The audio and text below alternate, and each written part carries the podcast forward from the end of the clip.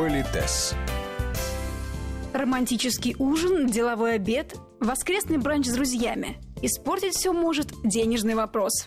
Это сон какой-то. Минуточку. За чей счет этот банкет? Кто оплачивать будет? Во всяком случае, не мы. Сегодня учимся избегать неловкости при оплате счета в ресторане. У микрофона Татьяна Гусева. Первое и главное правило – кто пригласил, тот и платит.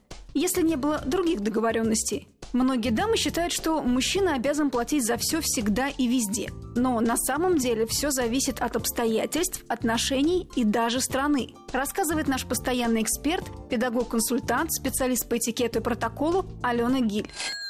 В нашей стране пока еще если кавалер приглашает даму на свидание, а даже если она его приглашает на свидание, то все равно в нашей стране сложилась традиция, что оплачивает счет мужчина. Напоминаю, что э, дама, девушка, женщина там, и так далее, в принципе, мы знаем, что это так, но у нас всегда должна быть с собой сумма счета в этом ресторане, в этом кафе или там где-то еще. То есть, чтобы, если, не дай бог, что-нибудь пойдет не так, или, ну, знаете, жизнь... Чтобы была возможность да, заплатить, заплатить за себя. за себя, а иногда, возможно, и за весь стол спокойно встать и уйти, чтобы вас никто за руки не хватал. Поэтому, что бы мы ни говорили, милые дамы, всегда, если вы куда-то идете, с кем бы вы ни шли, если только, ну, это не ваш родной папа, там, да, и очень близкий человек, в котором вы абсолютно уверены, всегда с собой должна быть эта сумма. Теперь я позволю себе еще одно замечание. Недавно у меня состоялась такая ну, можно сказать, активная беседа э, молодой девушки, прослушав там лекцию на тему оплаты счета в э, ресторане или в кафе,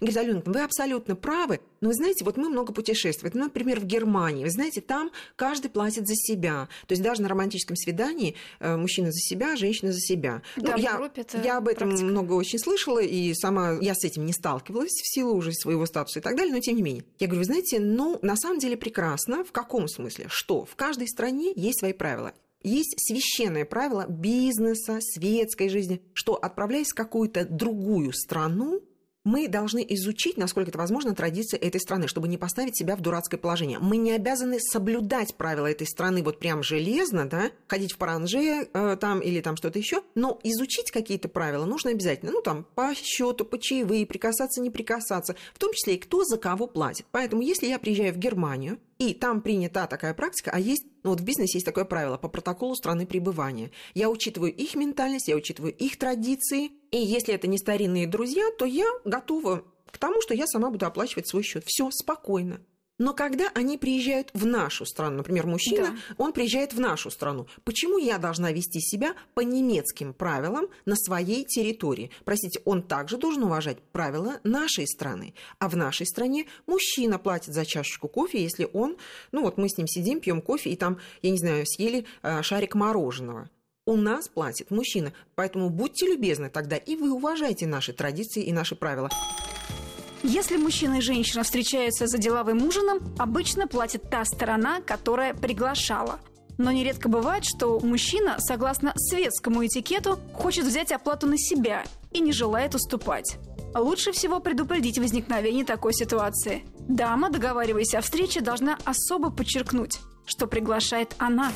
Я напоминаю, что в бизнесе мы не мужчины и женщины, а профессионалы. Поэтому если я, дама-профессионал, предлагаю мужчине, ну не мужчине, а профессионалу, я предлагаю обсудить это за обедом или за ужином, то предполагается, что я буду платить. Поэтому он даже не должен порываться там что-то такое делать. Еще нюанс. Если вы, например, вас приглашают, и вы понимаете, что это... У нас же, знаете, сейчас чашечка кофе, опять же, все считают, что вы обязаны. Вот если у вас есть хоть тень сомнения, что это будет предметом влияния, вы можете сказать с удовольствием, но при одном условии. Раздельный счет, ну потому что у нас каждый платит за себя, это честно, но не очень благозвучно, да? Хорошо, Татьяна, я с вами встречусь, но каждый платит за себя. Еще нюанс. Вот, предположим, я дама-профессионал, я пригласила несколько человек, трое из которых мужчины, одна дама, на деловой обед. Предполагается, что плачу я. Когда я прихожу в ресторан, я ничего не сказала, села, заканчивается трапеза, и официант, не будучи опытным бойцом, он подходит, он, причем, знаете, мне так нравится, они еще так стоят, и из трех мужчин выбирают, кто посолиднее, и Да. ему, значит, вручают эту папочку. Вы представляете, какой ужас. Я до этого, я принимающая сторона, я хозяйка встречи, я вела себя соответственно, ну, понимаете, там, куражилась и так далее. И тут вдруг отдают эту папочку со счетом как другому быть? человеку. Вот как быть? Надо вырывать эту папочку, понимаете? Потому что, вы знаете, что самое обидное? Что из-за глупости этого молодого человека там, или молодой девушки, ну, официанта, я попадаю в неловкое положение. И вот есть, э, мне очень нравится это немецкое правило, э, насколько я знаю, немецкое, оно выглядит так. Если все-таки э, вручили счет мне, мужчина может попытаться его оплатить, а я, значит, сказать нет, нет, нет. Но больше трех раз друг у друга никто не вырывает. Но если все-таки счет подали мужчине, я говорю, э, простите, вы позволите? Он, а, я говорю, нет, нет, я категорически настаиваю. То есть нужно прям чуть ли не до обиды, потому что тогда вы показываете, что вы не деловой партнер и приглашающая страна, а вы женщина, а это совершенно другое качество и совершенно другие отношения.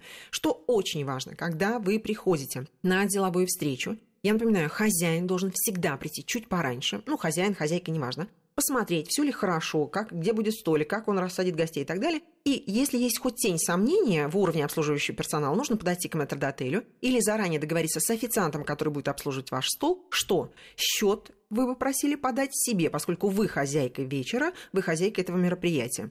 Это один вариант. Обязательно проследите, чтобы счет подавали в закрытом чем-то там, да, неважно, в коробочке или там в папочке, чтобы ваши гости этого не видели. И самый лучший вариант, ну, опять, если у вас есть кредит доверия в этом ресторане, заранее договориться, что вы проводите своих гостей, а счет вы оплатите потом, потом, да, или вы там в какой-то момент встанете, отойдете, оплатите счет, чтобы это не было на глазах. на глазах у всех, да. Отправляясь в ресторан большой компании или супружескими парами, желательно проговорить заранее, как вы будете делить счет. Но ни в коем случае не выяснять этот вопрос присутствия официанта. Разделить оплату поровну может оказаться не вполне справедливым.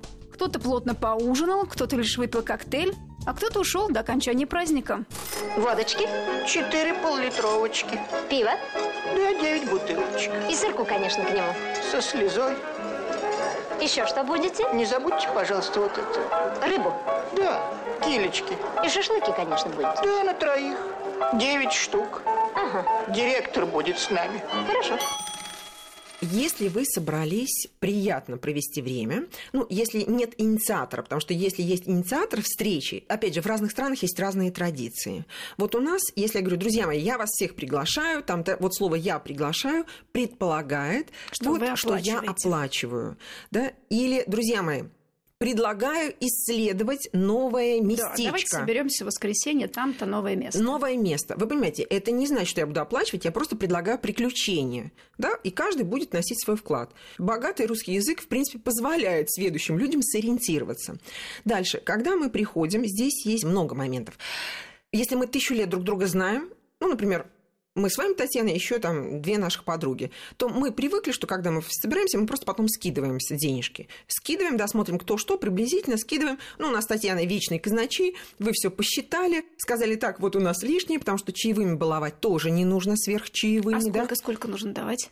Ну, друзья мои, на сегодняшний день в нашей стране это 10, 12, максимум 15 процентов от суммы счета. Потому что, например, Америка, у них 15-20, там официант ожидает 15-20 счет. Но еще нужно внимательно смотреть, потому что иногда чаевые, они включены э, в счет, да. И вот у нас, ну, это отдельная тема, я думаю, мы тоже ей как-то посвятим время, что у нас люди не проверяют счет, они всегда бездумно сразу выкладывают деньги. А в всегда... Европе вообще очень любят русских туристов, потому что не оставляют больше всего чаевых. О, это я полагаю, что там чаевые... 1 евро оставит, а мы 10-15%. Это достаточно большие да, суммы. Там это... Ну, давайте мы этому посвятим отдельную Хорошо, историю согласна. чаевым, да? Вот. Но сейчас хочу сказать, что... И вот, допустим, Татьяна, вы э, все это обозначили, да, мы скинулись там, ну, приблизительно там посчитали и так далее. Если у нас не, э, ну, часть знакомой компании, часть незнакомой компании, то есть два варианта. Или каждый считает, э, ну вот, кладется счет, он вот так вот раскрывается перед всеми, мы, значит, все туда заглядывают, опять же, или вы говорите, так, ну сейчас уже вспомнить кто что, просто делится поровну. Но это спорно, потому что да. кто-то, возможно, заказывал очень много Конечно. алкоголя, а кто-то не заказывал да. алкоголь. Ну, вот э, в мировой практике считается, что если ты не заказывал алкоголь, то ты платишь меньше. Но это, а как? Опять что, с телефоном, с калькулятором сидеть, высчитывать? В этом смысле, если вы в незнакомой компании, ну, чувствуете, вот это такой тонкий нюанс. Вот надо или не надо, надо почувствовать. Просто мы говорим сразу официанту, будьте добры, у нас будет раздельный счет. И тогда он ведет каждого, да, и дальше приносит каждому счет. Вот тогда точно никто ни от кого не зависит и никто ни на кого не обижается. Но это нужно сделать обязательно сразу, потому что в нашей стране иногда официанты, они же нам рассказывают, как нам жить нужно. Вот. Да, бывает и, значит, они приносят счет, вы говорите, ой, а нельзя ли раздельный? Вот теперь ему ходить, да, и вот пытаться понять, кто что заказывал. Или говорите, мы вам сейчас продиктуем, кто что заказывал. Это зависит от уровня ресторана. В каком-то ресторане вас, стиснув зубы, выслушают, а где-то скажут, простите, мы сейчас уже Да, не ничего можем сделать ничего не сможем. Да. И я бы советовала между собой обсудить это заранее. Если вы приглашаете незнакомых людей, скажу, Татьяна, давай сразу как будем расплачиваться, чтобы потом это не вылилось в какую-то Да. неприятность. Политес с Аленой Гиль.